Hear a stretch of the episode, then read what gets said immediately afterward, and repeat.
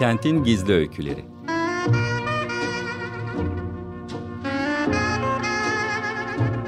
Kentin isimsiz kahramanları ve ilham veren yaşamları. Sıradan İnsan Öyküleri. Hazırlayan ve sunan Kenan Doğan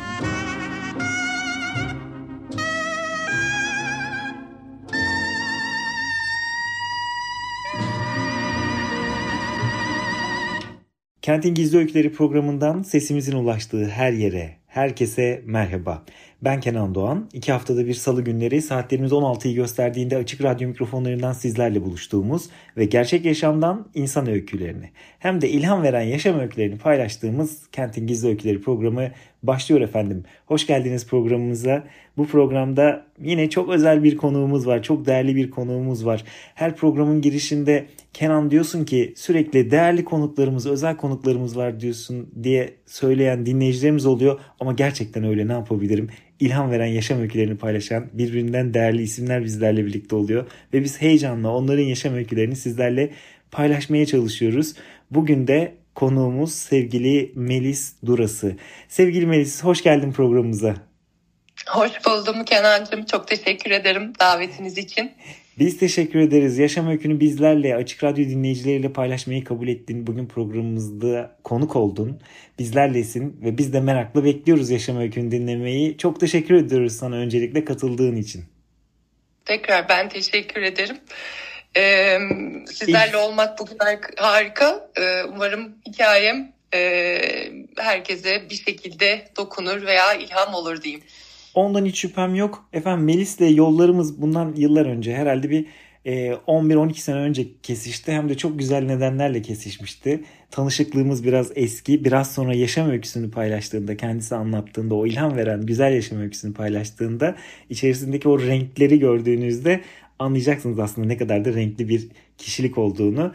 Ve daha fazla sizi merakla bırakmayalım. Hadi Melis öykünün en başına dönelim mi? Melis Durası'nın yaşam öyküsü nerede, ne zaman, nasıl başladı?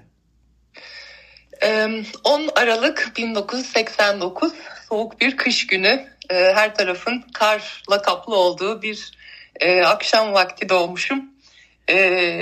Mühendis iki anne babam anne babanın evladıyım. Kadıköy İstanbul doğumluyum. Çocukluğum hani e, herkesin çocukluğu gibi geçti diyebilirim aslında. Hani e, üzerime titrendi ilk kız çocuğuyum çünkü ilk çocuğum e, ailedeki bir erkek kardeşim var. Benden iki yaş küçük olan.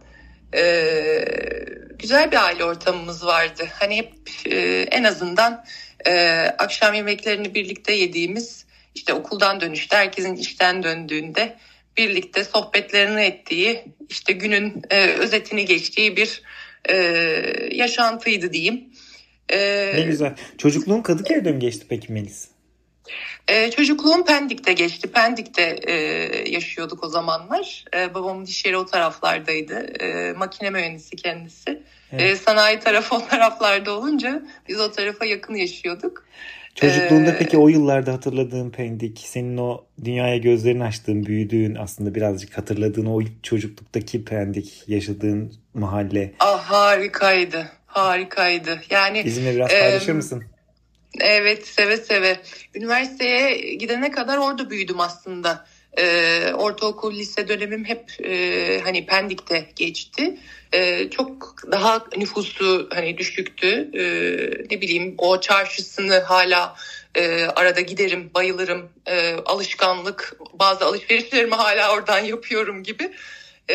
Şimdi biraz daha farklı tabii, daha kalabalıklaştı. O zaman denize hani doldurulmuş tarafları da yoktu. Bir marinası yoktu vesaire işte balıkçıların denize sıfır olduğu, işte orada balık ekmeğimizde arada yediğimiz, e, hafta sonları bir gezintiye çıktığımız, sahilde yürüdüğümüz e, bir kasaba gibiydi aslında. E, ki nitekim e, eskiden, daha da eskiden annemlerin, babamların dönemlerinde e, oraları İstanbulluların yazlığı olarak kullanılan yazlık mekanıymış aslında. Evet. E, dolayısıyla ama şimdi tabii hani İstanbul genişledi, büyüdü. Artık şehir oldu her yer. Şehir de yerleşim yerleri de daha da genişledi arkalara doğru. E, o yüzden hani ama hala insan özlüyor. Hala gittiğimde o çarşısı hiç değişmemiş. E, hala yine yapısını koruyor. Ee, dediğim gibi biraz daha kalabalıklaşmış sadece. Evet. Ee, ama insan büyüdüğü yeri hiç e, bir bağ oluyor her zaman. O bağ da kolay kolay kopmuyor galiba. Peki Kesinlikle. o yıllardaki Pendik'te anlattığın o güzel ortamda Melis nasıl bir çocuktu? Sokakta oynuyorduk. Ee, öyle söyleyeyim hani şimdi bugünlerde hep bunlardan da şikayet ediyoruz. Çocuklarımızı sokağa bırakamıyoruz. Hani e, sokak çocuğuyduk aslında. Okuldan dönüşte e, ödevler yapılır. O zaman öğlencilik vardı, sabahçılık vardı. İşte sabahçıysanız şanslısınız. hem şanssız hem şanslı. İşte öğlene kadar e, dersler halloluyordu. Dönüşte işte ödevler yapılıyordu. İşte yemek yeniliyor. Ay acaba bir aşağı çıksak mı? İşte çünkü diğer apartmanın e, çocukları da inerdi. Hepimiz böyle bir e, kendi oyunumuzu da kendimiz yaratırdık. E, kardeşim hep kardeşimle hep birlikteydik. Hep birlikte oynadık öyle söyleyeyim. Hep de meşguldük. Yani meşgul edildik. Orada anne baba faktörü çok e, önemli bana kalırsa e, babanın eve gelmesi eve giriş saatiydi. e, onun hem onu beklerdik hem de gelmesine de üzülürdük. İşte eve gireceğiz diye. E, eve girip işte e, tekrar işte e, yatma rutini, uyuma rutini, e, ertesi güne hazırlık rutini. İşte gömleğimiz varsa o yaşlarda da şey öğretilmişti. E, o zaman sınıf öğretmenlerimiz şeydi. Ev işi yapmayı da öğretirlerdi bize. Kendi işimizi görmeyi aslında. İşte gömleklerimizi ütülerdik, çoraplarımızı yıkardık. Ee, hani bu evde çamaşır makinesinin olmasıyla da ilgili verilmesi için bunlar ödev olarak veriliyordu bize. Evet, 90'larda çocuk olmuş birçok kişi için söylediklerin o kadar tanıdık geliyordur ki eminim şu anda. Değil yani mi? o akşam babanın gelişiyle eve dönme ya da havanın kararmasıyla ya da birçok Ah. yerde akşam ezanıyla beraber. Onların hepsi çocukların dünyasında çeşitli sinyaller de eve dönüş için. Ee, çoğu zaman mutsuz olduğumuz ama bir yerde de boynumuzu büküp evin yolunu tuttuğumuz işaretlerdi. Ee, ve dediğin gibi öğretmenlerimiz o yıllarda ben de 80'lerde doğmuş 90'larda çocukluğunu Ya. gençliğini yaşamış birisi olarak söylüyorum. O sorumluluğu bize vermek için aslında hatırlıyorum ben okulda çorba yapmayı da dikiş dikmeyi de e, kıyafetleri Evet. yıkamayı da okulda öğrendiğimiz dönemler hatırlıyorum. E, ev ödevleri Kesin. bile hatırlıyorum. O yüzden e, söylediklerin şu anda eminim bizim jenerasyonumuz için çok tanıdık geliyordur. Peki sonrasında nerelerde okudun, neler yaptın? Sonrasında e, hayatıma voleybol girdi. Ben eski bir voleybolcuyum. E, okulda bahçede hareketli bir çocuk olduğum için hiç yerimde durmuyordum. Sınıfta da oturmazdım. E, sürekli ya dizlerim kan revan içinde parçalanmış ya düşerdim gibi bir şey olurdu. E, yine bir böyle e, teneffüste öğle saatinde e, arkadaşlarla işte top çeviriyoruz. Piknik voleybolu oynuyoruz aslında. Şansa e, o sene e, ortaokuldaydım o sırada. Ortaokula yeni başlamıştım. E, bizim e, okulun e, spor salonunda e, liseler arası müsabakalar e, yapılıyordu. İşte e, TED Koleji'nin e, o zamanki antrenörü aynı zamanda Fenerbahçe'nin de Fenerbahçe Spor Kulübü'nün de antrenörüydü. E, orada görüyor benim de boyum uzundu e, yaşıtlarıma göre. Yanıma gelmişti sen işte voleybolu seviyor musun diye. Aman bana zaten şey olsun oyun olsun oyun olarak gördüğüm için sevmez miyim dedim çok seviyorum. E, her teneffüste de oynuyoruz diye cevap vermiştim. O da bana e, bu sezon bittikten sonra işte yeni okul dönemi başladığında buraya telefonumu yazıyorum, e, ismimi yazıyorum. E, bunu ailene ver, e, seni tekrar görmek istiyorum diye. Ben Fenerbahçe'nin işte altyapı antrenörüyüm diye bana bir not iliştirmişti. Aman Allah'ım bendeki o heyecan eve zor gittim yani o heyecanla, sabırsızlıkla. E, bizimkilere gösterdim böyle böyle. E dediler daha aman yaz var arada işte o zaman bahardı e, okul bitecek yaz e, sezonu bitecek ondan sonra bak o zaman kendini koruyacaksın şöyle olacak böyle olacak E, böyle ufak tefek bir hazırlık sürecine girdim. E, sonrasında da işte ilk seçmeler oldu. E, baktılar ki bende hiçbir teknik yok, hiçbir şey yok. e, dediler ki senin bir ilk önce bu eğitimi alman lazım. E, bir iki aylık bir süreçle çabuk adapte oldum. Yetiştim altyapıya. E, hemen beni adapte ettiler. Böylece de e, güzel bir spor e, geçmişinin başlangıcı olan bir hayat başladı benim için. Hem okulun içerisinde olduğu, okuldaki başarının kesinlikle bırakılmayacağı. Çünkü her zaman e, birinci sınıftan beri hayatım boyunca hep başarılı bir öğrenciydim. Yani karne hep pek iyi, hep takdir. E, bunlarda bir düşüş olursa voleybol olmaz diye bu sefer e, iki tarafı da yönetebilme kapasitesi gelişmeye başladı bende. Ama hayatımdaki koşuşturma hala bugün var. E, o zamandan beri. O zamanki e, gelişen o zamanı yönetme becerisiyle ilgili oldu diyeyim. Muhtemelen. Annemin çok emeği vardır. Her yere taşıdı sağ olsun. Kardeşim benle sürüklendi o da aynı şekilde. Ee, ama e, voleybol hikayem de böyle başlamış oldu. Üniversiteye Peki, voleybol hikayesi başladı. Kadar. Bir yandan okul devam ediyor. Ee, ortaokul bitti muhtemelen lise devam etti. Voleybol evet. hep okulun yanında. Ee, az önce söylediğin gibi eğer derslerimde başarısız olursam voleybolda hayatımda olmaz diye o motivasyonla beraber çok başarılı bir öğrenci olarak devam ettin. Sonra neler oldu? Lise sınavları hazırlık dönemi inanılmaz stresliydi. Yani her e, boş zamanda e, ne diyeyim test çözüyordum öyle söyleyeyim. Burak Bor Anadolu Lisesi'ni kazandım. E, çok o zaman hani güzel iyi Anadolu Liselerinden bir tanesiydi. E, liseyi birincilikle bitirdim. Aynı zamanda işte üniversite sınavı hazırlık süreci başladı bir yandan. Ee, orada da istediğim hani hedefler hep yüksekti e, iyi bir üniversite, iyi bir bölüm ve hep sağlık tarafındaki e, alanlarla ilgiliydim. Küçüklüğümden beri de öyleydi. İşte doktor olacağım, e, doktor olacağım, doktor olacağım diye gidiyordum. E, üniversite hazırlık, üniversiteyi kazandıktan sonra e, değişik bir tercihe geçtim. Öyle Üniversitede söyleyeyim. nereyi kazandın Melis? Üniversitede Sabancı Üniversitesi, e, moleküler biyoloji, genetik ve biyomühendislik e, bölümünü kazandım. E, bölüm değişikliği yaptım aslında. Yani tıptan vazgeçtim gibi bir şey oldu. O zaman ailemle e, de birlikte işte elimizde puanımız okulları geziyoruz, üniversiteleri geziyoruz, doktorlarla konuşuyoruz, işte mühendislerle konuşuyoruz. Hangisi en doğru? Nasıl ne yapmalı? Şimdi baktığımda çok aslında bir yandan da bilinçsiz yapmışız ama o zamanın en bilinçli e, tercihiydi kendi kapasitemizce öyle söyleyeyim. Evet. E, Sabancı'yı kazandıktan sonra işte e, 4 senelik bir üniversite hayatı oldu. E, genetik biyomühendislikte. Üniversiteyi de e, dereceyle bitirdim. E, ondan sonra orada da üniversite takımında oynadım. E, voleybol hiç hep hayatımdaydı. Voleybol veya spor yani sporun herhangi bir branşı. E, o bana hayatımı disipline etme e, becerisi kazandırmış. Yani şu anda onu çok daha iyi idrak edebiliyorum. Evet. Ee, başarılı bir öğrencilik. Evet. Okulda akademik başarı olarak oldukça başarılı. Senin de söylediğin gibi iyi bir Anadolu Lisesi'nde okuyup ardından Sabancı Üniversitesi'nde moleküler biyoloji ve genetik diyeceğim ama yanlış söylemekten de imtina ederek söylüyorum. Yanlışsam beni lütfen düzelt. Ee, o bölümde e, yine dereceyle mezun olan, yine hayatında spor olan, yine voleybol olan bir öğrenci ve gün geliyor üniversite bitiyor. Üniversite bittikten sonra Melis Durası neler yaptı? Üniversite bittikten sonra dedim ki ben akademik olarak hayatıma devam edeceğim. ve e, doktoraya, direkt doktoraya başladım.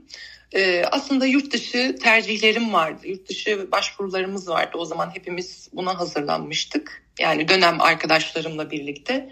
E, güzel kabullerim de vardı ama e, o zamanki aile şartları diyeyim. E, belki biraz daha duygusal yaklaşım. E, Türkiye'de kaldım, burada kaldım. E, zaten hani o zamanki niyetim de doktoramı bitirip hani bu tarafa tekrar Türkiye'ye dönmekti. E, ama burada şekillendi akademik hayatım. E, doktoraya devam ettim. E, doktoranın ilk senesinde de e, akademik kariyeri bu kadar ilerletmişken biraz daha farklı bir şeyler de yapılabilir sanki deyip farklı bir yollara da girdim. Şimdi merakla bekliyoruz. Nasıl bir yolda evet. acaba o yol? e, aslında o dönem e, biraz da üzüntülüydüm. Hani yurt dışına e, gidemedim e, ihtisasım için gibi. E, bir gün e, televizyon izliyoruz. Bir pazar sabahı. Yine bizim pazar kahvaltılarımız meşhurdur. e, bir işte babamla kahve içiyoruz. Televizyonda da e, o zaman e, yine bir kanalda e, bir bu Türkiye Güzellik Yarışması'nın jeneriği tanıtımı dönüyor. Ee, sen katılsana buna dedi. Bak dedi yabancı dilin de var dedi. İşte donanımlısın da zaten dedi. Sen kesin kazanırsın dedi. Babacım dedim nasıl yani falan. Ee, dalga mı geçiyorsun benimle? Ondan sonra yok dedi vallahi ciddi söylüyorum. Böyle tam hani e, şakayla ciddiyet arasında benim de e, algılarım şaşmış durumda. O sırada kardeşim geldi içeriden, annem geldi içeriden. Haydi başvuralım, haydi başvuralım. İyi dedim hadi başvuralım bakalım. Ee, başvuruyu yaptık. Pek ben hani e, olumlu bir dönüş olacağını da düşünmüyordum ama e, ön geçmişim diye haber geldi. Bizi çağırdılar. İşte kaç tane e, genç kız e, bu sefer hani yüz yüze görüşmelerin yapılacağı oradan e, ilk 20 20'nin belirleneceği belli bir kamp ortamına girilip işte finalin yapılacağı belli bir süre sonunda bir süreç olacaktı. Akademik ee, olarak ben, başarılıyken ve doktoraya devam ederken, evet. genetik mühendisliği, moleküler biyoloji gibi alanlarda çalışmalar yaparken, bir yandan spor devam ederken bir gün bir pazar günü televizyonda gördüğünüz güzellik evet. yarışmasına başvurmaya karar veriyorsun ve başvuruyorsun ve önelemeyi geçip kampa çağırıyorlar seni. Evet, evet. Sonra neler 40 oldu? 40 günlük bir kamp. Hem de 40 günlük bir kamp. Valla yani şöyle söyleyeyim askerlik gibiydi. Yani şimdi askerliği şey yapmak istemiyorum tabii ama e, inanılmaz bir disiplinli ortam vardı. E, gerçekten e, bizi eğitme üzerine e, farklı şekillerde yani hem iletişim olsun hem ne bileyim vücut dilini kullanma olsun gibi gibi almasını bilene yine e, hani bunu bundan faydalanmasını bilene diyeyim e, güzel bir e, farklı bir kulvarda kendini eğitme imkanı olarak görüyorum ben mesela. Evet. Melis süremiz de hızlı ilerliyor. İstersen hadi biraz daha hızlı olalım. Ee, evet. kamptan sonra neler oldu peki? Kamptan sonra e, ben Türkiye üçüncü güzeli olarak seçildim. Yurt dışına gönderildim. Yurt dışı yarışmasına gönderildim. Orada da e, seninle tanıştığımız evet. hani e, o zaman Turmepa ile e, çok güzel sosyal son projesini e, götürmüştüm yurt dışındaki yarışmaya.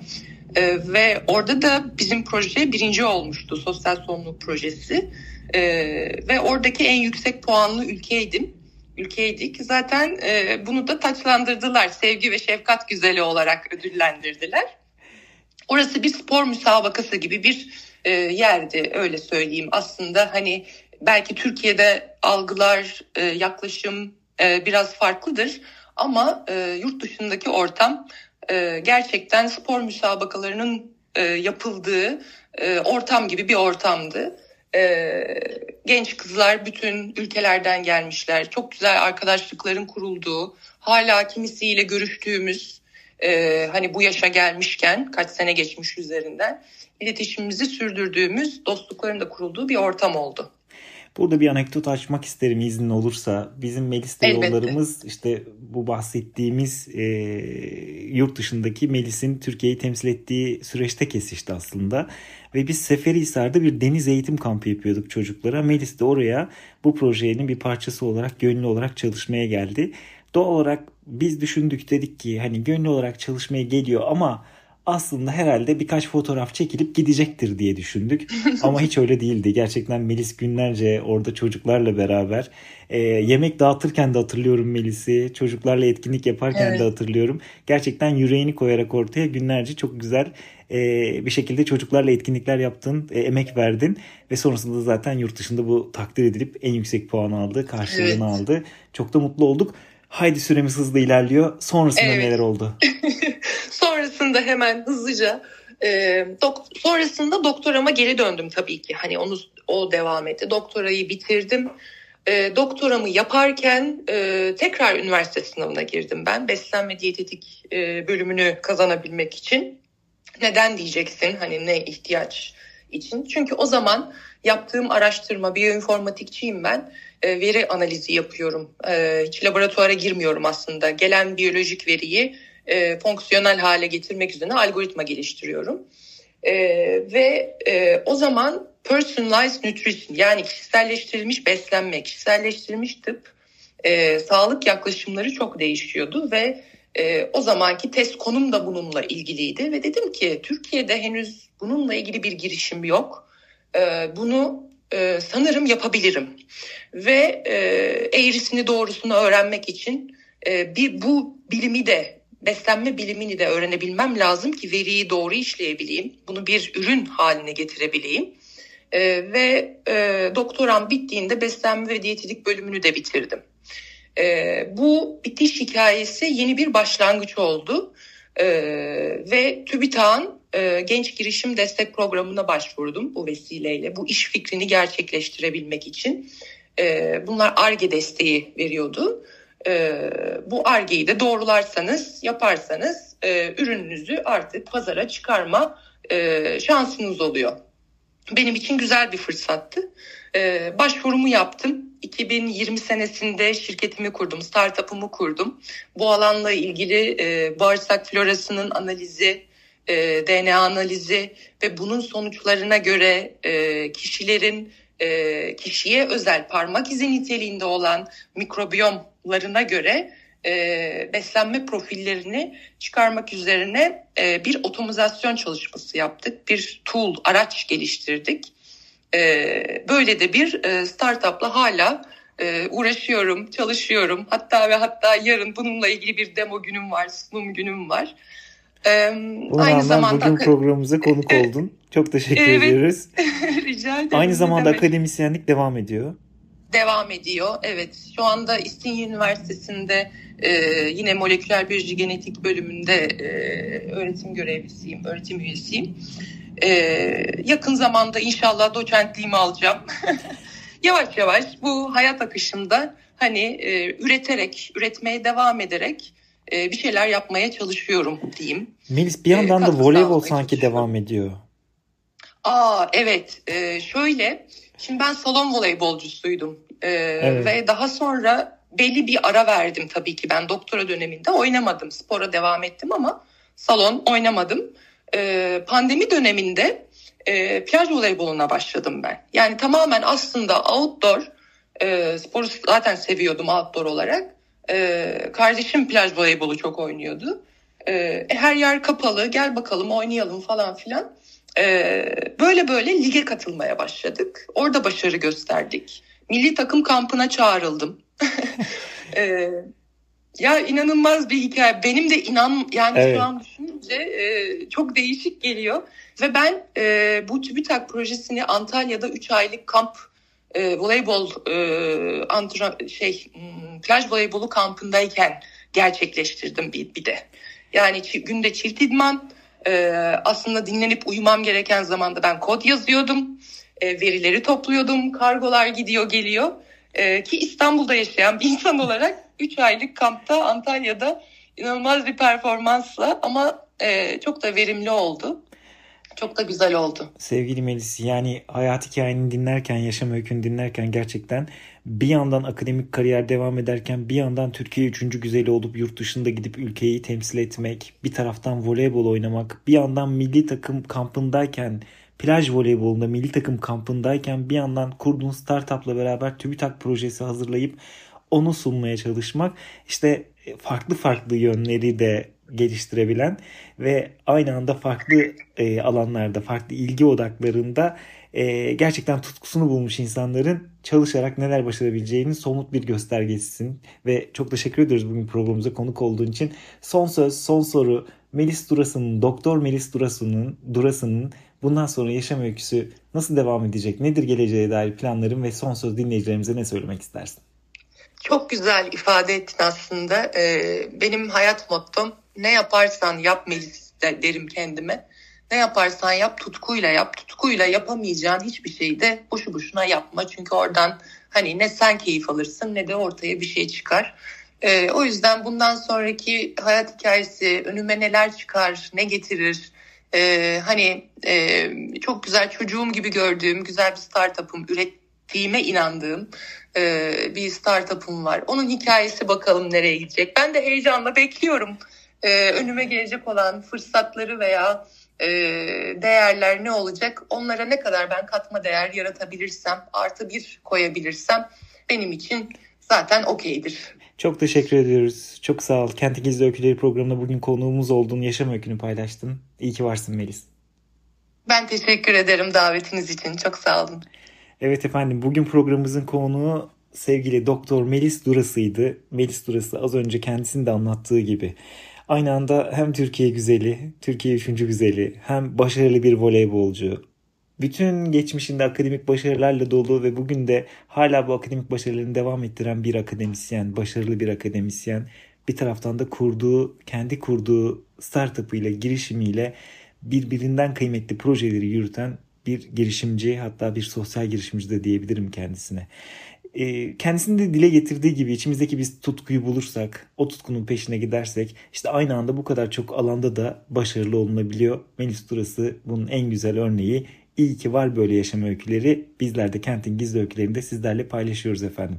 Ve programımızın sonuna geldik. İki hafta sonra salı günleri saatlerimiz 16'yı gösterdiğinde açık radyo mikrofonlarından bizler sizlere sesleneceğiz. Tekrar burada olacağız.